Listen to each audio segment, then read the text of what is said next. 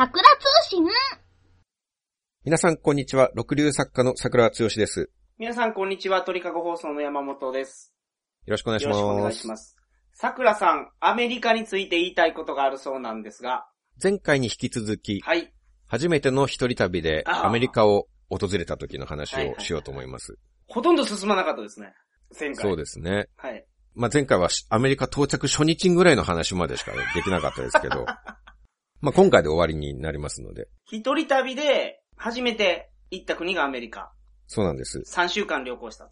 まあ、ほぼ初めての海外がアメリカだったと言える、はい、という状況でございまして。はい、まあ、とにかく言葉が通じないとこから始まって何かと衝撃を受けることばっかりだったんですけれども、はい、まあ、衝撃を受けたといえば初めてのドミトリーね。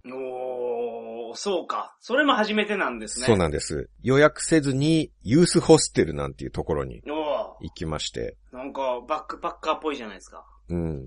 まあそういうもんだろうと思ってましたからね、うんうん、バックパッカーっていうのは。はいはい、まあドミトリーっていうのは大部屋っていうか、二段ベッドが並んでる部屋なんですけど、そうですね。はいはいはい、もう部屋に入った瞬間異世界に来たっていう感覚ね。うん、外人ばっかりなんですよ。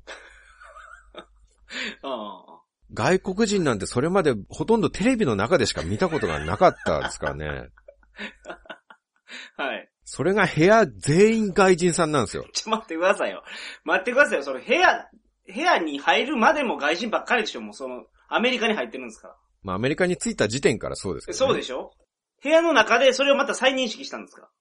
今日ここに泊まるっていうところに外人さんがいるなんて、ありえますか、そんな話が。なるほど。そういう意味で言うと、初体験やったと。完璧初体験ですよね。はいはいはい、まあ、タイにツアーで行った時も、当然ルームメイトは友達の日本人ですから、はいはいはい、まあ、国内旅行に行っても、まあ、まず日本人だとしても知らない人と同部屋になるってないじゃないですか。ないですね。それがいきなり外人さんですよ。うん。意思疎通できる人誰もいないんですから。はいはいはい。これだけ人がたくさんいるのにね。はい。そんな中で寝泊まりするんですよ。はいはいはい。なんちゅう不安ですか。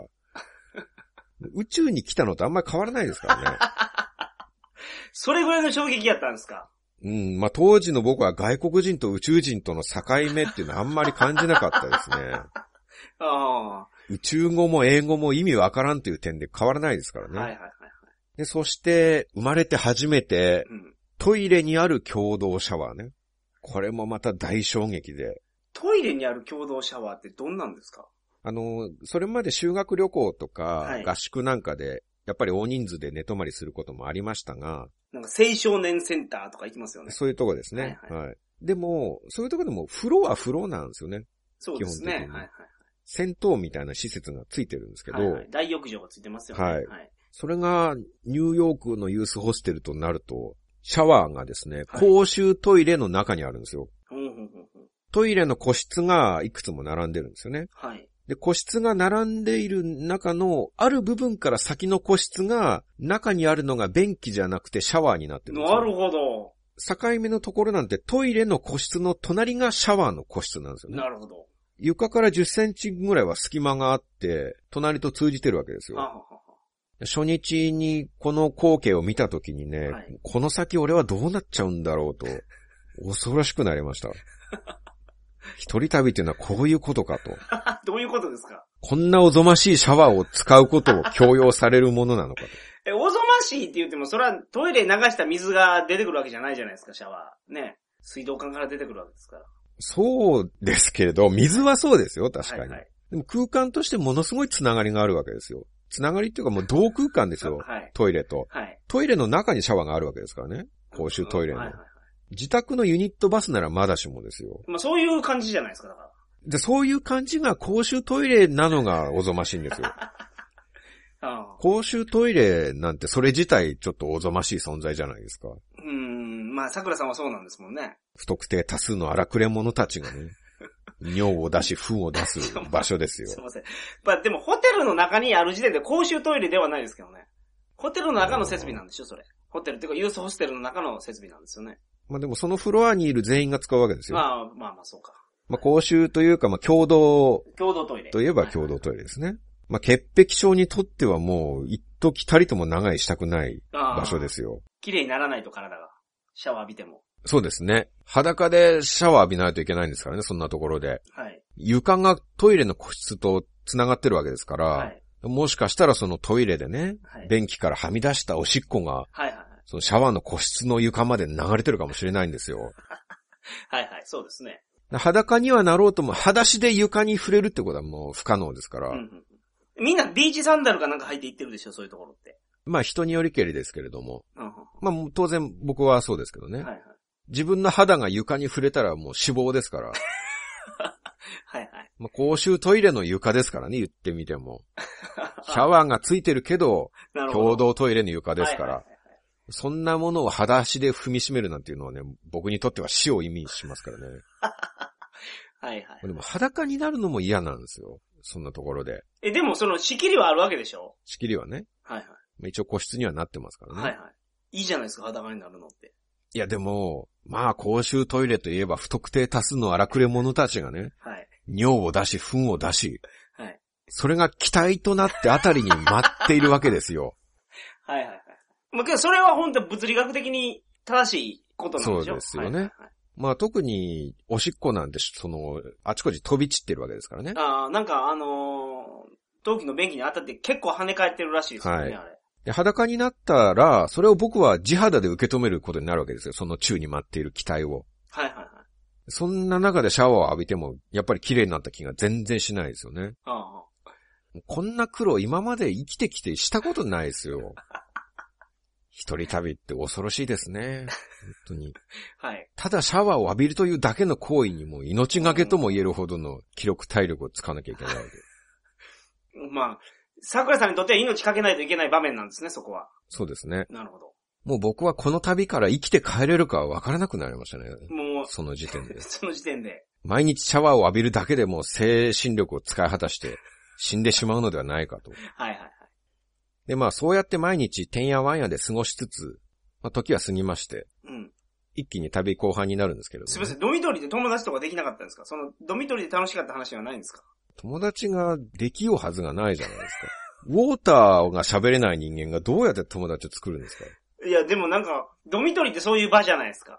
そうなんか、君どっから来たんだいとか、いう話があって、はい。はい。で、日本から来ましたよ、みたいな。じゃあ一緒に飲みに行こう、みたいな。ならないですね。あ、そうやったんですね。まあ、基本的にルームメイトの皆さんとは目を合わせないようにしてましたしね。ああ、そういうことですか。もう隠れるように、部屋に入ったらすぐベッドに入ってっていう。うんうん。もうそれは友達できないです。はい。怖いですもんだって。話しかけられても、あのウォーターが通じない時の恐怖。あの絶望感をまた味わわされるのかと思うとね。はいはいはい、なるほど。恐ろしくて。はいはい。これ以上ダメージを受けるわけにはいかないと。うんうんうん。もうシャワーだけで瀕死になってるんですから。そりゃそうです。で、そんな感じで、はい、まあ頑張って、まあ全部で3週間の日程のうち、後半まで過ごしまして、はい、で僕はアメリカの旅の最後に自分にご褒美を用意してたんですね。おー、いいですね。最後にまあロサンゼルスに行ってそこから帰国するっていう予定だったんですけど、はい、ロサンゼルスまでたどり着いたらもうそこで貧乏旅行はやめようと。おー、なるほど。で多少お金使って過ごそうって決めてたんですよ。はいはいはい、でだから、15日目ぐらいにロスに着きまして、はい、でまずハリウッド観光に行って、あー、なるほど。手形とかね、見て、うん。で、それからユニバーサルスタジオハリウッドにも行きまして。おー、いいですね。すごいですね。まあ、一人だったんで寂しかったですけども。はい。で、他にはロサンゼルスってあんま見どころはない感じだったんですよ。ほうほうほう。治安もあんまり良くないですしね。はいはいはい。で、だからメインイベントとして、ラスベガスに行くことにしたんですよ。おー、カジノに。はい。いいですね。で、ロスからグレイハウンドっていうバスで5時間ぐらいで行けるんですね。はいはい。なので最後の4日間僕はもうラスベガスで豪遊しようというふうに決めまして、うん、はい、それは宿もユースホステルじゃなくて、はい、ホテルのシングルルームを。おー、全然違うじゃないですか。あまりにも違いますね。はいはいはい、4泊分予約をしていって、はいはい、でまあよく今まで一人旅頑張りましたと、うん、アメリカ旅行の最後をカジノとショーで彩ってですね、はいはい、最高の思い出にしようと思ったんですよ。いいですね。でいよいよラスベガスに着きまして、はい、ホテルにチェックインするなり、翌日のグランドキャニオンの日帰りツアーに申し込んでですね。もうコストかけていくって決めてるから。はい。はいはいはい。でさらに、まあ、有名なマジックショーのチケットなんかもあって。はいはい。なんかそんなショーがいっぱいあるらしいですね、ラスベガスは。山ほどありますね。はい、エンターテインメントの街ですからね。うんうん、もうここからは完全に旅を満喫してやると。はい。念入りに準備をして。はいはいはい。まあホテルの部屋もまあ普通のホテルですけど、ユースホステルに比べればもう10倍ぐらいグレードアップした、何の不自由もない豪華な部屋ですよね。はいはいはいはい。でですね、ところがですよ。はい。そのラスベガスに着いた夜からね。はい。めちゃめちゃお腹痛くなったんですよ。実はその前にね、はい、サンフランシスコにいるあたりから時々腹に違和感があったんですけど、うん、まあ僕は腹痛には慣れてますから、はい、まあいつもの下痢ですぐ治るんだろうと思ってたんですね。はい、ところが日に日に腹痛が来る頻度が多くなってきまして、うんうんうん、まあ気のせいだろうなと思い込んできたんですけれども、そこまで、はいはい、ラスベガス着いた日から腹痛のペースがかなり速くなってきまして、はいはい、まあでも僕は精神的なストレスですぐ下痢になるんで、これだけ初めて尽くしでヘロヘロになってればね、はい、腹痛にもなるわなと、はいはい、まあ、とりあえず今日は早く寝ようと思ってたんですよ、はい、ただその夜になったらもう早く寝るどころじゃなくてもう腹痛くて眠れないんですねはい、はい、で日中は10分おきぐらいに痛みの波が来てたんですけど、はい、夜になると5分おきぐらいになってきて、いや、そんなに痛いんだったらもう病院行くべきでしょ、もう。ただ夜ですからね。はあはあ、その時点で。ああ、なるほど。我慢できないって感じになってきたのが夜。はい。で、その5分おきぐらいが、まあもっと短くなっていくんですね、夜。うん、だんだんと。痛みの波が来るともうひどい下痢っていうような感じの痛さなんですよ。はい。で、痛さはそれなんですけど、不思議なのは下痢にならないんですね。通常腹痛なんてものは痛みの波が来るけれども、一番大きな波が来たところでトイレに駆け込んで、シャーっと全部出してしまえば収まるもんですよまあそれ通常の人にとってはかなり厳しい状況ですけど、桜さんは慣れとると、うん、まあ慣れてる、はいはい、25年間の腹痛人生でね僕はそれを培いましたから何のことはないと、それは出してスッキリするんやったら、まあ出してスッキリしたいっていう気持ち。まあ当然ですよ。ですか。あ、なるほど。まあ奇遇にも公衆トイレから卒業して、はい。もう自分専用のトイレがあるわけですからね。そこから、はいはい、綺麗に掃除されたトイレが、はいはいはいはい、下痢になってくれたらそれが一番いいんですけど、うんうんうん、しかしその今までの腹痛人生の法則の例外にぶち当たったわけです。はいはいはい、そこで。でも明日は早朝からグランドキャニオンツアーだから、もう早く寝なきゃいけないと。うんうんうん、で、なんとか痛みをごまかそうと思って、まずはホテルの売店に行ってエロ本を買ってきてですね。ああ、なるほど。で、無修正ですから。はい。なんと言っても。無修正でもぶっ飛ばそうと。そう。体の痛みを。そう、もう超興奮するわけですよ。今までの法則に当てはまらない腹痛を追い出すためにはね、はい、こっちも今までの法則に当てはまらないエロ本でねはあ、なるほど。その興奮パワーで、いや素晴らしいですね、そのエロ本の無修正パワーでそうぶっ飛ばそうという、そのアイデアはもう賞賛に値すると思います。外来種の腹痛には外来種の興奮だとはいはい、はい、目には目を歯には歯をということですね。ああ、いいですね、いいですね。で、興奮パワーで痛みを吹き飛ばそうと思ったんですけど、ダメでしたね。エロ本、無修正であっても。無修正であってもダメでした。ははは、やっぱり痛いと。はい。じゃあ次はカジノだと。はいはいはい。カジノをやる興奮で腹痛をごまかそうと。ちょっと待ってください。なんでその興奮で飛ばそうとするんですか？やっぱり気をそらすってことが大事じゃないですか。あー、なるほどね。痛みなんてものは所詮頭からの指令で感じているわけですからね、うん、痛みかゆみはそうですもんね。リラックスしてる状態が一番痛みかゆみを感じるそうですから、ほうほう、その逆の状態にすると。そうなんですね、うん、はいはい、まあ所詮頭の指令なわけですから、はい、頭を別のところに切り替えればね、うんうんうん、まあアーノルド・シュワルツェネッガーもコマンドで痛みはコントロールできるって言ってましたからねアメリカ人が言うとるわけだからね。アメリカではそれが通用するやろと、その法則が、はい、エロ本とかカジノがあるからアメリカではそれができるんだろうということで、シュワちゃんを見習ってですね、僕も。はい。まあ、カジノは24時間なんで、はい、ホテルの下についてるんでね、はいはい、生意気にブラックジャックとかやっちゃったりして、おー、いいですね。で、短時間のうちに100ドルぐらいあっさりなくなりまして、はい、そのショックで腹痛はひどくなるばかりだよね。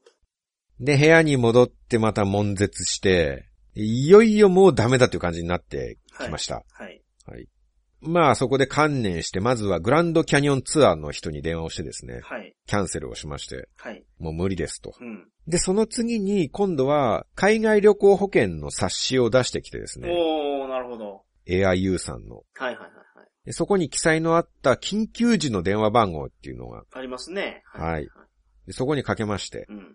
日本人オペレーターさんが出てくれたんですね。はい。で、そこでお腹痛くてたまりませんと。はい。助けてくださいと。はい。いうふうに話をしまして。で、そしたらじゃあ現地のドクターから折り返し電話をさせますから待っててくれっていうふうに言われまして。はいはいはい。で、待ってたらしばらくしたら電話がかかってきて。はい。まあ、そのドクターでしょうね。はい。英語で何やら喋ってらっしゃるんですけれども。あ、外人やったんですね。はい。はい。何言ってるか全然わからないですよ。電話はさらに難しいですからね。もう対面でのウォーターが通じない人間ですからね、僕は。電話で症状を伝えれるわけないですよね。わけないですよね。はい、まあこれも英語教育の問題ですよね。ここで通じなきゃしょうがないでしょうっていうところですよ。ここ一番ですよ、まさに今が。今こそ10年の英語教育の成果を発揮する場なのにね。はい、確かに。もう僕は中学から高校までの英語の先生の姿が順番に頭の中に浮かびましたよ。あなたたちは僕に何を教えてたんですか？皆さんが10年をかけて育てたこの優等生はね、10年の成果を結集しても一本の電話に対応することすらできないんですよ。この緊急時に。確かに。で、まあしかしドクターが言ってる中で唯一理解できたのが、はい、Your Hotel っていう、はい、ホテルっていう言葉だけは聞き取れたんですよ。はい、だからイエスってすかさず答えまして。はいじゃあ今から行くから待ってるという話に。なるほど。来てくれることにはなったんですね。そうなんです。うん、はい。素晴らしい。で、割かしそれからすぐドクターが、もう夜中だったんですけどね。まあ2時とか3時でしょう。はいはいはい、来てくれて、で、僕のお腹を触って、はい。で、何やら話しかけてくれるんですけれども、はい、何言ってるのか全然わからないですよ。まあ未だにその問題は。永久にその問題はありまして、旅してる間中。成長が見られないですね、全然。まあ3週間ぐらいやったら、それは難しいですわね。そうそう、10年かかってこのレベルなんですから、はいはい、3週間で何が上達するんだっていう話ですよ。はいはい。まあ多分予想ではどんな痛みだって聞かれてる気がしたんですよね。うん、なんかありますよね、刺すような痛みとか、チンチンくるような痛みとか。そうなんです、そうなんです。はいはい、そんなこと説明できるわけがない。はい、もう僕の10年の英語教育は無意味だったっていうことが確定したわけですからね。はいはい。一切伝えられませんよ、そんなこと。そうですね。だからあんまりその診察は意味なかったんですけれどもね。はいはいはい。いやでもそら、桜さんがその油汗かきながら痛そうにしてると、まあなんか大変なんやろうなっていうことぐらいわかるでしょう。あ、そうですね。はいはい。まあ確かによっぽどのその超緊急っていう感じだったらなんか救急車とか呼んでくれたと思いますから、はい、まあそれは翌朝まで大丈夫だっていう判断をしてくれたのは良かったと思いますけれども。はいはい、ドクターは、まあ言葉は通じないから翌朝、その通訳の人がいるから、はいはい、通訳の人から電話させるよっていうことで、はいはいはい、で帰って行ったんですよ。うん、で、まあ明日の朝まで待てということで、はい、で悶絶しながら待ってまして、はい、もう痛みの来る間隔はどんどん短くなってですね。そう、なんか痛み止めのお薬とかもなかったんですか？何もなかったですね。見ただけ。うん。そりゃ不安ですね。なんかもう大腸を紐で縛られてギューって締められてるようなイメージ。それがずっと続く。はいはいはい。まあなんとか朝まで耐えまして。はい。で、そこでゆきこさんから電話がありまして。あ、通訳の方ですね。はい。はい。で、とりあえずタクシーで病院の ER に来いと。はいはいはい、はい。ということだったんで、すぐさま荷物をまとめて、タクシーに乗って、はい。指定された病院の ER に行きまして。はい。そしたらゆきこさんが待っててくれたので落ち合って、はいはい、ですぐベッドに寝かされて採血をしていろいろ検査始まってですね、はい、まあバリウムを大量に飲まされたり、はいはい、で腕から造影剤を入れて CT スキャンを取ったりですね、すごいですね。あと痛みが強かったんでちょっと強めの痛み止めを点滴の管から入れたんですけれども、はい、この痛み止めが頭がぼーっとしてくるんですよね。なんか感覚を麻痺させるから。はい、痛みはなくならないんですよ。そうなんですか。それで頭だけ朦朧としてきて、はい。そんな中で隣の病室の患者がうーってうめいてる声が聞こえてきて、なんか頭がまともに働かないとすんごい怖くなるんですよね。ああ、ああ、そうなんですか。うん。かなりパニックってましたね。うん。もう俺はここで死ぬんじゃないかと。はいはい。旅なんて来なかったら今頃まだ会社で健康に働いてただろうなっていう風にね。はあはあ、もうその後悔しかなかったと思う。ただただ後悔でしたね。はいはい、絶望的な気分でしたね。なるほど。旅だけに後悔なわけですね。で、そんなこんなで、はい、朝9時に病院に着いてから12時間がいつの間にか経過しまして。はいはいはい。で、まあ夜になって、で、やっとドクターがいらっしゃってですね、検査結果を通達してくれまして、はい、で、ドクターによると、まあ、腸のあたりに何かが見えると。うん。おそらく、盲腸じゃないかと。おー、そういうこと。ただ、詳しいことは、開いてみないとわからないと。はい、すぐ手術しようという、爆弾発言が出まして。はい、すごいですね、その見切り発車感。まあ、ただ分からないものはしょうがないと。分かるでしょう。アメリカは医療進んでる国ですけどね。ある程度の確信はあったんでしょうけど、100% そうでは言えないっていう感じだったんじゃないかなっていう感じですけどね。はいはいはい、本当に分からない状態で開くことはあんましないんじゃないかと思いますからね。はい。それはけど一応そのユキコさんが通訳してくれてるんですもんね。あ、もちろん。そこは、はい、はいはい。で、いきなり手術ですよ。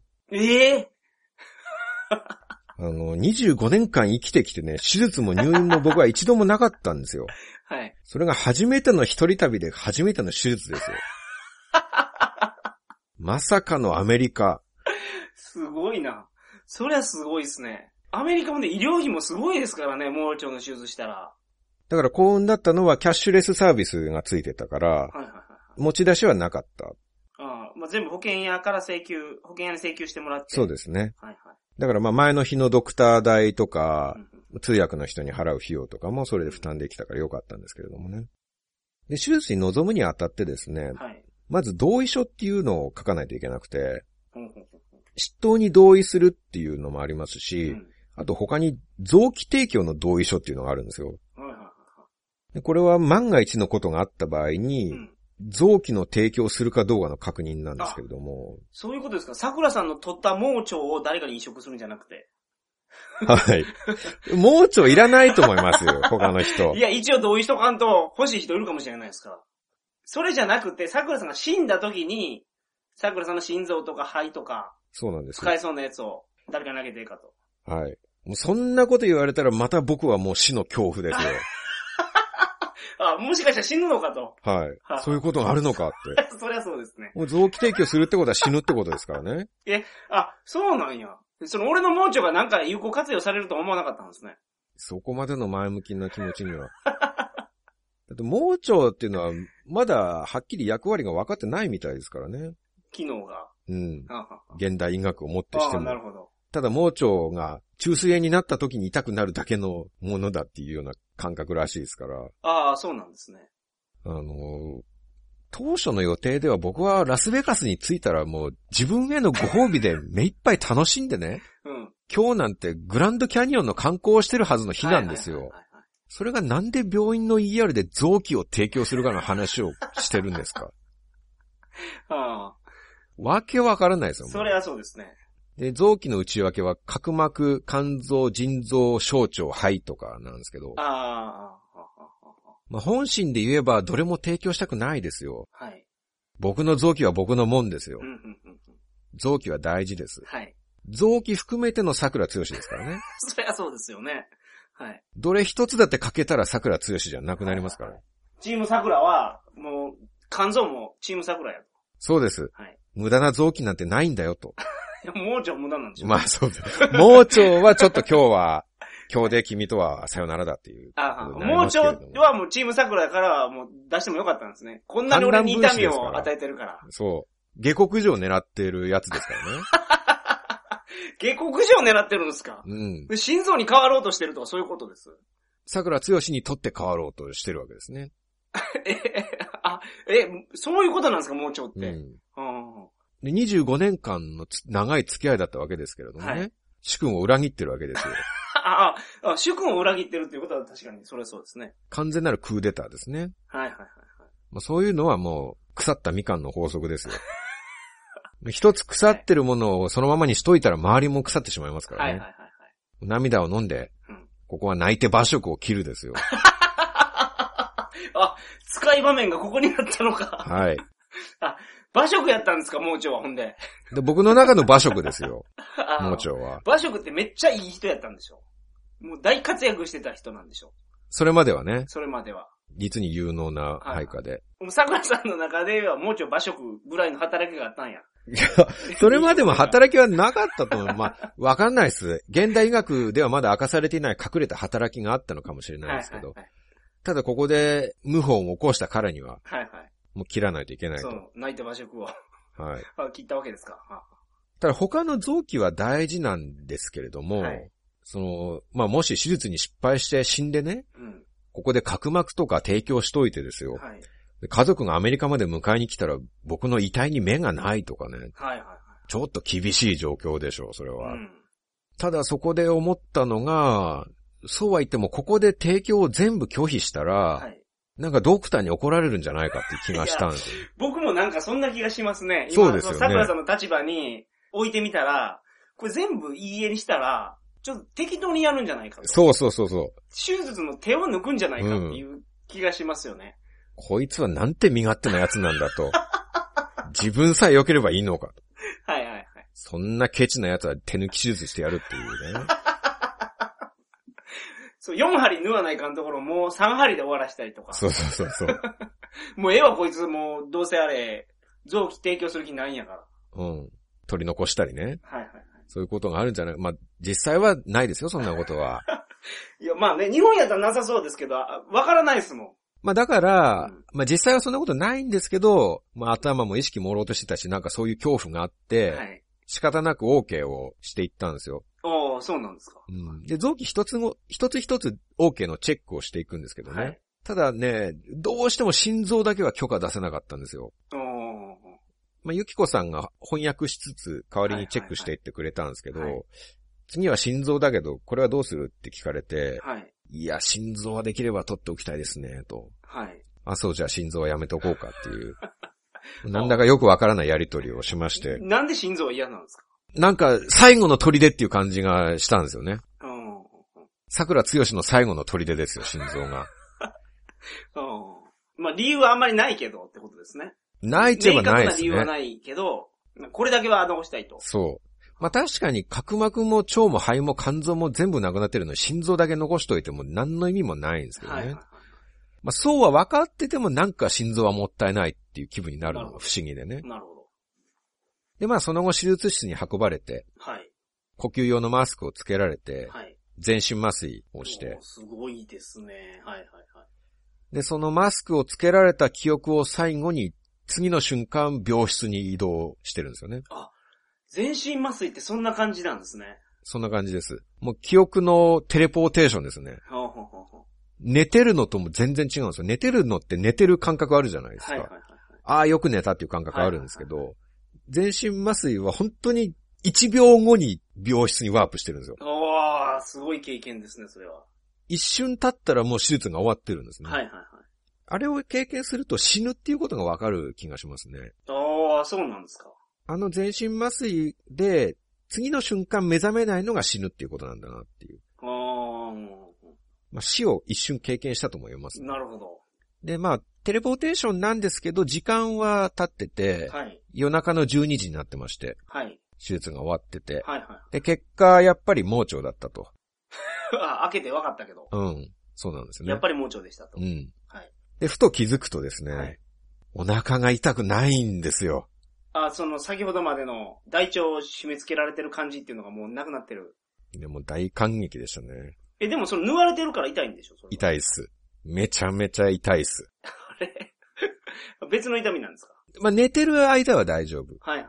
ただ動くともう凄まじい激痛。はいはいはい。ただやっぱなんていうの？気持ちが全然違いますよ、それは。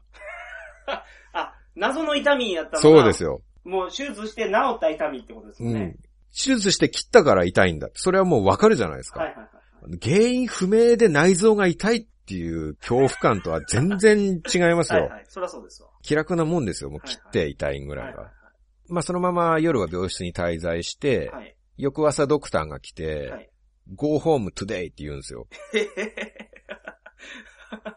僕前の晩の12時に手術して、はい、仮にも内臓の一部を切り取ってるわけですよ。はいはいはい、それが次の日にいきなり退院。はいはいはい。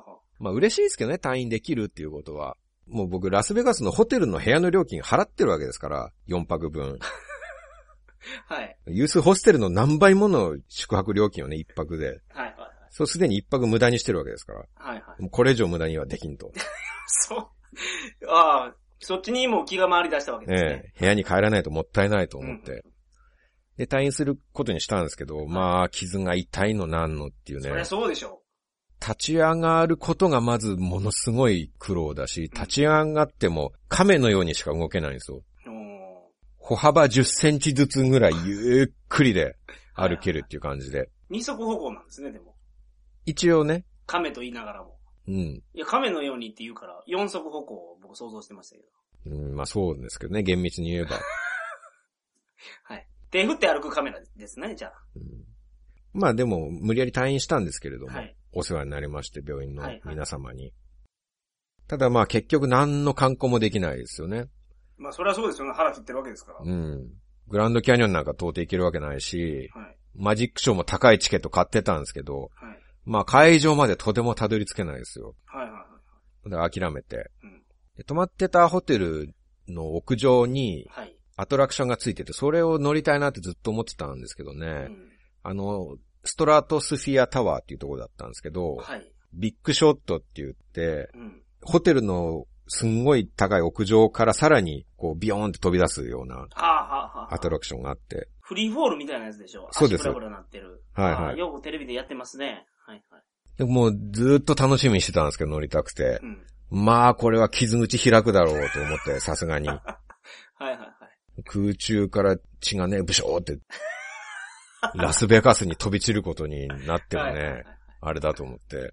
でまあ諦めて。ただただ部屋で横になり続け、はい、手術した3日後にまたグレイハウンドで5時間かけてロサンゼルスまで戻って。なるほど。日本なら盲腸で手術したら1週間は入院ですけどね。そうですね。僕はその間に退院してロサンゼルスに移動してさらに飛行機乗って帰国するという。すごいな。すごいっすね。過密スケジュールをこなしたわけですよ。はいはいはい、でそんなこんなでまあ旅は終わったんですけれどもね。はいはい僕は呪われてませんかね。それはすごい話や。それほんまにすごい話ですね。初めての一人旅、頑張ったご褒美にラスベガス 4days を用意しておいたのにね。グランドキャニオン中止、マジックショー中止、はいはいはい、豪遊中止、うんうんうん、代わりに ER で手術ですよ。はいはい。まあやっぱり予想以上に一人旅というのは辛いものでしたね。それ桜さんだけです。皆さんはこれお聞きの皆さんそういう目に遭わないですから。そうですかいや、僕が合ってるんだから皆さんだって合う可能性はあるでしょう。いや、まあ可能性はありますけど。初めてでなってるんですから、僕は。やっぱりツアーとは全然違うなと、これは。ツアー旅行じゃこんなことなかったわって。なかったですね。はい、全然お腹痛くなかったし、はいはい。やっぱり一人旅っていうのはすごいもんなんだなと改めて感じましたね。なるほど。まあ同時にこんな苦しい一人旅なんていうものを好んでやっている人たちが世の中にはたくさんいるっていうことが、はい。すごい理解に苦しみましたね。なるほど。それがバックパッカーかと。はいはいはい。こんな苦しい思いをしてるのが、すごいなって思いましたね。はいはいはい。まあただ貴重な経験はさせてもらいましたよ。そう、すごい貴重な経験されてますよね。まあお金払っても ER で手術体験っていうのはできるもんじゃないんで。はいはいはい。タイミング良くならないといけないから、そっちで。そうですよね。はい。かなり確率的には際どい、低い確率ですよね。はい。ちなみにまあ、さっき話が出たんですけど、治療費が、はいはいはい、まあ、払わなかったんですけれども、聞いてみたら2万ドル。うわ、そんなにかかるんですか、やっぱり。250万円ですね。すごいな。保険は大事ですよ。はいはい。海外旅行保険。入ってなかったら桜さんのもうこの話がさらにすごい話になってましたね。そうですね。まあ、はい。入ってなかったら通訳のゆきこさんがいないわけですからね。展開が全て違ってたでしょうね。だから、そもそも第一歩目の電話が保険の人にかけたわけですから、はいはいはい、日本語で、はいはい。それがなかったら果たしてどうなっていたんだろうっていうことですよね。うん、よかったじゃないですか、じゃあ、結果。結果ね、うん。ラッキーですかこれ。ラッキーじゃないですか。はい。いや、何もかからないのが一番いいと思うんですけど、はいはい、グランドキャニオン行ってね、マジックショー見て、合流できたのが一番いいと思うんですけどね。まあ、まあまあ、ただ、日本で盲腸かかってたらいくらか料金を払わなきゃいけなかったところを、はい、ゼロで済んでますから。旅行保険があったがために。はいはいはいはい、その点はちょっと、まあ、料金的には日本で盲腸になるよりは得をした。そうでしょうね。10万円ぐらい払わないかんと思いますよ。違うのかな？そんなに払わなくていいのかな？盲腸って。まあ、高額療養費制度っていうか、はいはい、月に最高金額決まってますから、はいはいはい、それを超えたら、国が払ってくれますからね、うんうんうん。まあ、とはいえツアー料金とか、はい、ショーのチケットとか無駄にしてますからね、ホテル料金も。まあ。うんうんうん、いや、それは桜さんが根性なくて行けなかっただけですから。そう。それ男塾の塾生やったら絶対行ってますよ。まあ、そうですね。でしょ？男塾の塾生やったら多分頭切れてても行ってますからね。北斗の拳の龍河なんていうのもね、自分で影腹を切ってね、はいはい、腹を切った状態でケンシロウと戦ってましたからね。でしょ？まあそういう意味で言うと、それに関しては桜さんの根性がなかっただけなの。確かに根性はなかったです。だって痛いんだもん、本当に。はいはい。本当に痛いんですよ。いやまあそれは痛そうですけどね。内臓まで届く傷っていうのは痛いんですよ。はいはいはい。そりゃそうでしょう。飛行機乗っただけでも褒めてほしいと思いますよ。いや僕それすごいと思います。すごいと思います。そうでしょう。はい。ただ男の中の男だともっといけたなっていうのは桜さんに一応伝えておこうと思って。そうですね。まあ、はい、それに関しては男の中の男では全然なかったですからね。まあそれは認めますっていうか、もうもともと軟弱なことを把握していて、自覚していて、それを変えようと思っての、はいはいはい、行動ですからね。なるほど。うん、というまあそれが僕の最初の一人旅で、はい、ここからですね、まあこのアメリカでの苦しみを取り戻そうと、はいはい、まあインドに行き、はあはあはあ、そしてアフリカに行き、中国に行きと。はあはああちこち出かけるわけですが、はい、まあ結局全部苦しいという。はいはい。一人旅なんてするもんじゃありません。というのは結論ですね。はい、あ、まあ、毎回おっしゃってますから、それは。はい。はい、まあ前回今回の放送を聞いてますます皆さんまだ海外一人旅体験のない方はね、はい、これは行くもんじゃないなと思っていただけたんじゃないかなと思います。はい、狙い通りですね、桜さんの。そうですね。はい、狙い通り。なのかよくわからないですけど。はい。はい。まあということで、2回にわたって、はい。僕の初めての一人旅についてお送りしました。はい。いかがだったでしょうか。はい。それではまた次回お会いしましょう。皆さんまた再来週。さよなら。ところで、はい。お知らせがあります。はい、お願いします。はい、今回は特別に大増量セールということで、はい。なんといつもの3倍、3つお知らせがあります。おー、なるほど。まず一つ目。はい。これはですね、桜通信の、不定期更新のお知らせ。ああ、なるほど。まあ、今更なんですけど。ほんま今更ですね。はい。はい。まあ、すでに放送期間がだいぶ空いているので、まあ、お分かりだと思いますけれども、はい、またちょっと定期的な更新ができなくなっております。なるほど。桜通信はですね、まあ、多分なんですけど、他のネットラジオさんとちょっと違って、一本作るのに時間がかかりすぎなんですね。うん。最初はそれほどでもなかったんですけれども、はい、だんだん回を重ねるにつれ、はい、原稿のボリュームも増えて、収録時間も編集時間も長くなり、はいはいはい、もう一本作るのに丸一日かかるようになっておりまして、うん、いやそのリスナーさんが増えてきましたからね。昔はまあこれでええやろと思ってたやつも、やっぱリスナーさんが増えて面白いって言われると。うん、なんかネタを食らないかんって思うんでしょうね、桜さんが。もっと面白いネタを、もっと面白いネタをと。いやね、本当、はい、励ましにもなるんですよ、すごい。はいはいはい。感想をいただいたり。うんうんうん、面白いですと言われるのは、うん。はい。お手紙とかもいただいたりしてね。はいはいはい、もう、なんだろう、桜通信がもう励みになっておりますと。はいはいはいはい、辛いことが多いんですけど、桜通信で励まされておりますみたいな、はい、すごい嬉しいなとは思うんですけれども、はい、もうこれからもずっと続けてくださいと言われると、はいはいはい、なんかありがたいなと思うんですけど、はい、それがもう一方では凄まじいプレッシャーになりまして。はい。わかります。そう、もう気持ちすごいわかりますね。はいはい、まあ性格上僕もものすごい神経質で、はい、まああとは職業病っていうのもあるかもしれないんですけれども、うんうん、まあ原稿も放送も納得いくまで直さないと気が済まない性格で、時々噛んだとこ一人で撮り直ししたりしてますからね。そんなことまでしてるんですか。うん、編集の時にマイクセットして、はいはい、何を言ってるんですかあなたはとかこう一人でパソコンに向かって言ってはいはいはい。もうその完璧主義者ですね本当に。それで組み合わせたり、はあはあ、まあたまにですけどね。はいはいはい。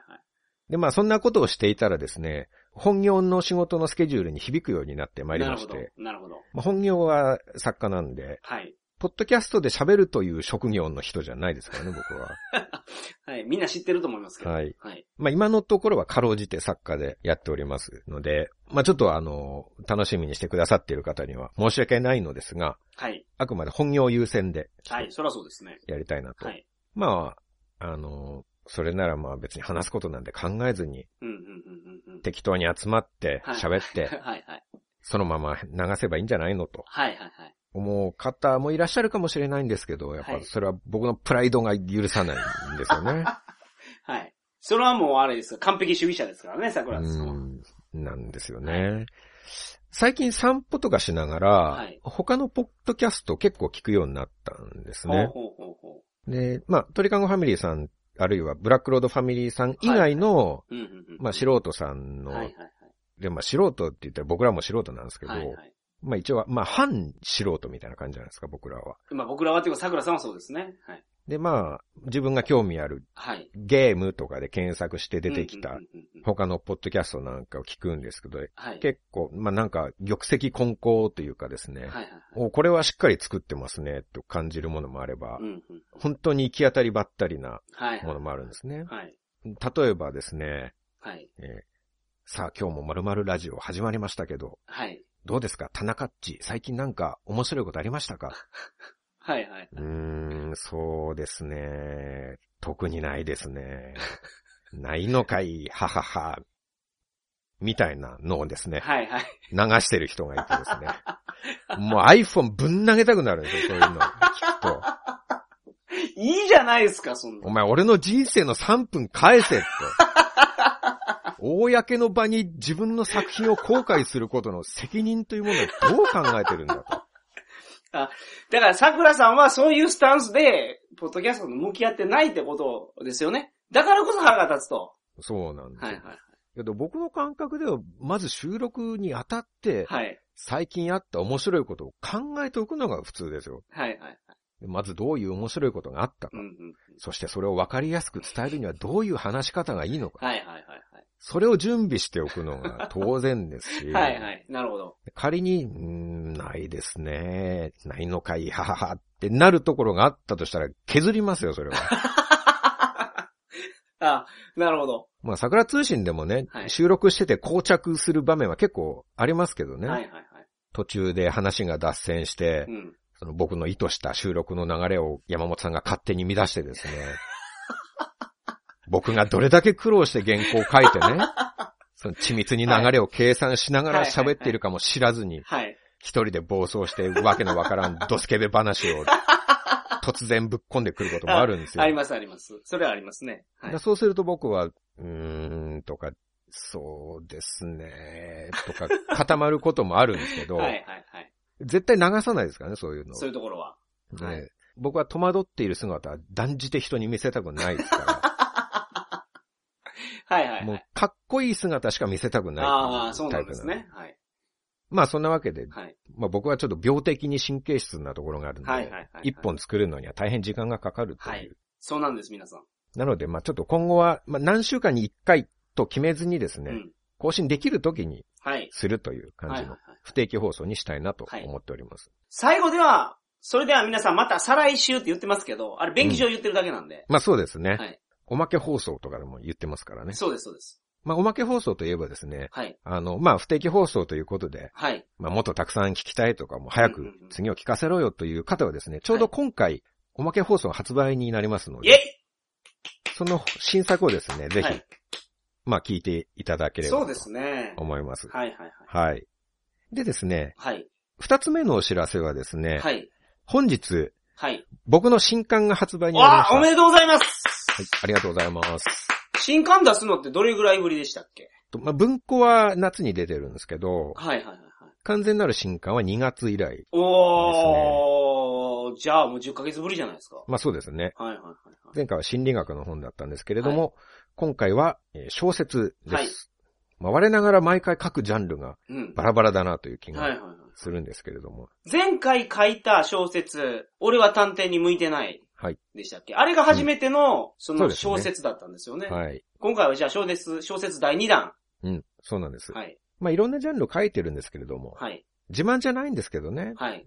先日、はい、Amazon の Kindle、まあ、電子書籍なんですけれども、Kindle の2周年記念セールというのがやってまして、まあ、Amazon が電子書籍参入して2年ということで、はい。で、そこで Amazon がおすすめする300冊ぐらいの本がセール対象として特集が組まれてたんですけど、まあ、僕の本も電子化されてるのがいくつもあるんですけれども、はい。その Amazon の記念セールに僕は感じる科学と俺は絶対探偵に向いてないが選ばれまして。おー、すごいじゃないですか。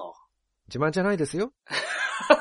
すごいじゃないですか。いや、感じる科学は、桜さんしか書けない感じなんで、それが入るのは、まあ、そうなんやなって僕思うんですけど、小説はみんな書けますからね。まあ、そう言うと小説家の方が怒ると思うんですけども。いや、そんなまで認められてるんですよ。みんな書けるっていう、はい。いや、みんな書けるって小説、桜さんのテイストじゃない小説、どう言ったらいいのかな。だから小説って一緒じゃないですか。いや、一緒じゃないでしょ。俺は作家さんごとの個性が。いや、まあそうですけど、その中で新しく入ったジャンルでも選ばれてるっていうのはすごいですね。そう、そこ。新しく入ったジャンルで、うん、最初は旅行記しか書いてなくて、この人は旅行の人だと思われていると思いきや、うん、はい。感じる科学も初めて参入したジャンルですからね。うん。でも、フォーマット的には似てるじゃないですか。短い章があって、なんかについて掘り下げて話す。うん。似てますかね？それ。似てるじゃないですか。いや、小説って全然違うと思いません？で、まあ、作家さんからするともそれは書いてると全然違うもんかもしれないですけど、僕から見ると、なんか同じ枠のような気がするんですよ。科学の本と旅行記がですか？そうです、そうです。フォーマットが。小説ってなったら全然違うけど。ああ。まあ、ノンフィクションかフィクションで分ければ、はいはい、まあ、分かれますけれども。そこまで大きいわけじゃないけどね。そうですか。はい、まあ、どちらにせよ、その二つとも選ばれてるっていうのはすごいですね。そう。最新作二つが。そう。その20万冊以上ある Kindle の本の中から、はい。300冊が選ばれるという、そこに2冊選ばれるっていうのはなかなか簡単じゃないっていうね。なるほど。そんなすごいニュースやったんですね。僕、桜さんのツイッターで書いてるのを、流れてるのを見て、まあそんなこともあるやろうと思ってたんですけど、大変なことやったんですね、あれは。まあ確率からするとね、はいはいはい、20万分の300ですからね、うん、複数選ばれる、はい。ね、稲森和夫か桜剛かみたいな感じでしたからね。ああ、なるほど。うん、はいはい。まあ自慢ですけどね、これは。自慢じゃないって言ってたじゃないですか。まあ Amazon さんは分かってるなとやっぱり。はい。山本さんはいつも僕を見下していますけどね。見下してはないですけどね。Amazon さんは違うなと。はいはいはい。で、まあそんな、小説の俺は絶対探偵に向いてないというのを、これは去年出したんですけれども、はい、その続編です。はい。今回の本は。なるほど。タイトルが、俺も女子高生も絶対探偵に向いてないです。はい。はい、で、まあこれは電子じゃなくて紙の本なんですけど、はい。まあ後々電子化される可能性はあるとは思いますが、とりあえず普通に本です。はい。ワニブックスさんから今日っていうか、まあとりあえず、この放送皆さん聞かれる時には発売されておりますので。はい。で、簡単に中身を説明しますと、前作では、まあ、ニートのたけしくんっていう子がいたんですけど、はい。その子が探偵になって、うん。ストーカーとか新興宗教と対決するというような話だったんですけれども、はい。まあ、今回は新メンバーとして、はい。ある特徴的な後輩が登場します。なるほど。その新メンバーを交えて、ははは。今社会を賑わせているあんな事件とか、そんな事件に、挑んでいくという内容。なるほど。一作目がすごく面白かったですからね。だから続編の話も出て。まあ、何しろ一作目は Amazon のなんたらかんたらの300選に選ばれてるぐらいの作品です。まあそうですね。はいはいはい、はい。なんたらかんたらって人の話全然聞いてないですね。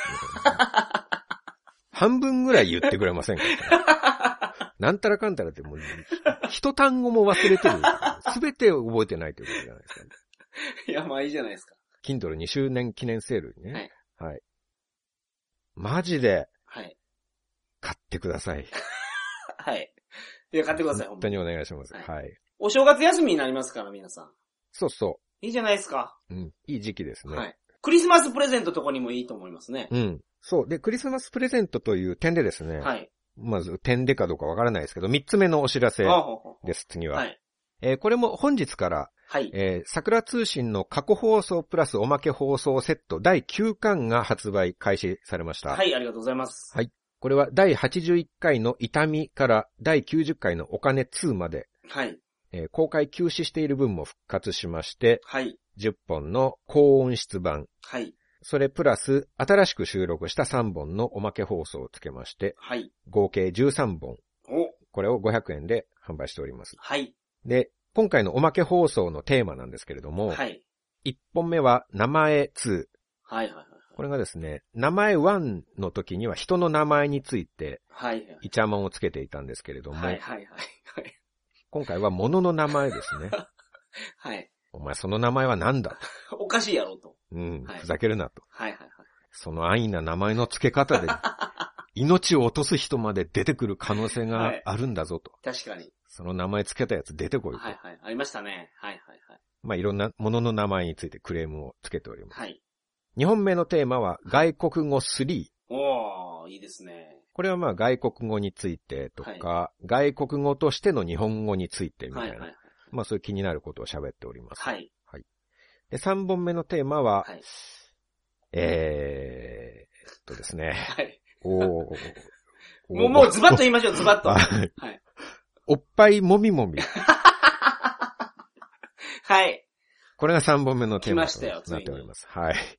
まあ、皆さんご存知でしょうけど、我々二人とも、父を揉むことに関してはすごい好きなんですよ。そうですね。執着がありますからね。そう。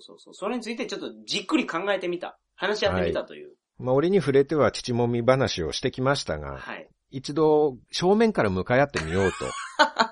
そう、がっぷり四つで。はい。横綱のように。そうですね。目をそらさずに。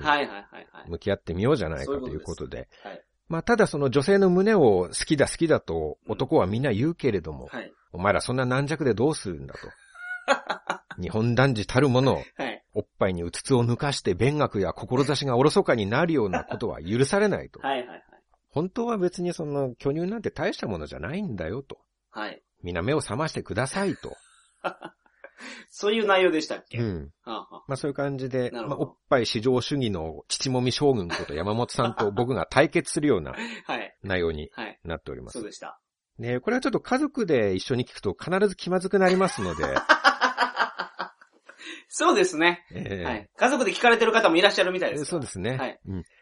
一人の時に聞いていただきたいなと思います。はい、お願いします。はい。うん。そのおまけ散歩で僕一番なんか面白かったのは外国語の話ですけどね。これはすごい面白かったです。喋ってても。おっぱいもみもみはどうですか？おっぱいもみもみもいいですけど。はい。まあそれもいいですけど。はい。はい。そうですね。外国語3か。はい、外国語3。はい。面白いです。で、桜通信のホームページに申し込みフォームがありますので、はい、銀行振込もしくはクレジットカード、はい、ペイパルにて購入いただけます、はい。最近質問があったんで一応言っときますけれども、はい、iPhone からこれはダウンロードはできるんですか？ iPhone からもできます。できるんですか？できますよ。できますけど、難しいですね。ですよね。はい。アプリっていうかその回答するためのなんかが大変なんですよね。いや、インターネットカフェとか行った方が早いです。あ、そうですね。インターネットカフェでもいいんですよ。パスワードを送りますから、そこでダウンロードしていただいて、はい、iTunes で入れると。うん。ネットカフェのファイルっていうのを消してから、立ち去るとやっていただければ入りますから。そっちの方が圧倒的に簡単ですね。ネットカフェの iTunes を使えるんですか？はい、使えるところあるんですよ。で、それと同期すると曲消えません？ iPhone の。同期すると曲消えてしまいますけど、同期せずに、ファイルだけ追加できますから。あ、そういうことがあるんですね。はい、まあ、友達のパソコンとかでやったらいいんじゃないですか。うん、まあ、何せよ、一番いいのはパソコンを使って一回ダウンロードだけしてもらって。はいはいはい。で、そこから iPhone なり Android なりに入れていただくのがいいと。はいはいはい、そうです。まあ、僕も iPhone に全部の回入ってますから。はい。まあ、パソコンから一度入れちゃえばね。はいはいはい。その後はまあ iPhone だけあれば。はい。いけますけど。まあ、本当は iPhone アプリで、桜通信用のアプリを作れればいいんですけど。はいはいはい。ちょっとアプリ1個作るのはあまりにもお金がかかるので。はい。ちょっと今のところその予定はまだないという。はいはいはい、で、あとはまあ、山本さんも出張とか、海外とか行ってる時がありますんで。はい。フォームから入力して何日か返事が来ないかもしれないんですけど。はい。ちょっとお待ちいただければ、その間は。来ないからといって、メールボックスの迷惑ホルダーとかに来てる場合がありますからね。ああ、まあそれはそうですね。結構そういう問い合わせあるんですよ。うん。だから一度僕を信じてみて迷惑ホルダーもチェックしてください。うん。来てることありますから。うん。何日以内に来ると言われたら、遅くとも何日ぐらい考えればいいですか？ペイパルとかクレジットカードで払っていただいたら、うん、まあ3日以内に僕出してますね。おほう、なるほど。はいはいはい。で、外国に行ってるとき、ここが一番時間かかるんですね、すいません。うん。できるだけ頑張りますから。まあそうですね。まあ海外によく行かれるんで、はい、ちょっと多めに見て、はい、手作業ですのでね、そうなんです。いただければと思いますが。はい、まあ、クリスマスということで、はい。クリスマスプレゼント。桜強しからのクリスマスプレゼント。まあそうです。それを金を払って買ってもらうっていうのは、全然プレゼントではないですけれども、はいはい、まあクリスマス、まあ年末年始なんか皆さんゆっくりしながらね、はいはい、桜通信のまあ、新作放送。そうです、そうです。帰省される方もいらっしゃるでしょう、帰省される方。あ、そうですね。そういう時の移動の時に、深夜バスの方は、桜通信の各放送を聞いてもらうと。はい。で、昼間の移動の方は、うん、俺は探偵に向いてない。じゃあ、俺も女子高生も探偵に向いてない。はい。こちらを読んでいただくと。まあ、書店もしくは Amazon でも購入いただけますので。そうですね。はい。読書をしつつ、はい。桜通信の新作も聞きつつ、はい。まあ、優雅な年末年始、クリスマスと、お過ごしになってみてはいかがでしょうか、皆さん。はい。はい。ということで、はい。桜通信第9巻と、桜強しの新巻、俺も女子高生も絶対探偵に向いてないを、どうぞよろしくお願いします。よろしくお願いします。はい、以上です。桜通信を聞いちゃうなんて、あなたたちセンスいいよね。そんなにセンスがいいんだから、きっと今週も楽しく過ごせるはずだよ。今週も1週間頑張ろうね。提供は鳥かご放送でした。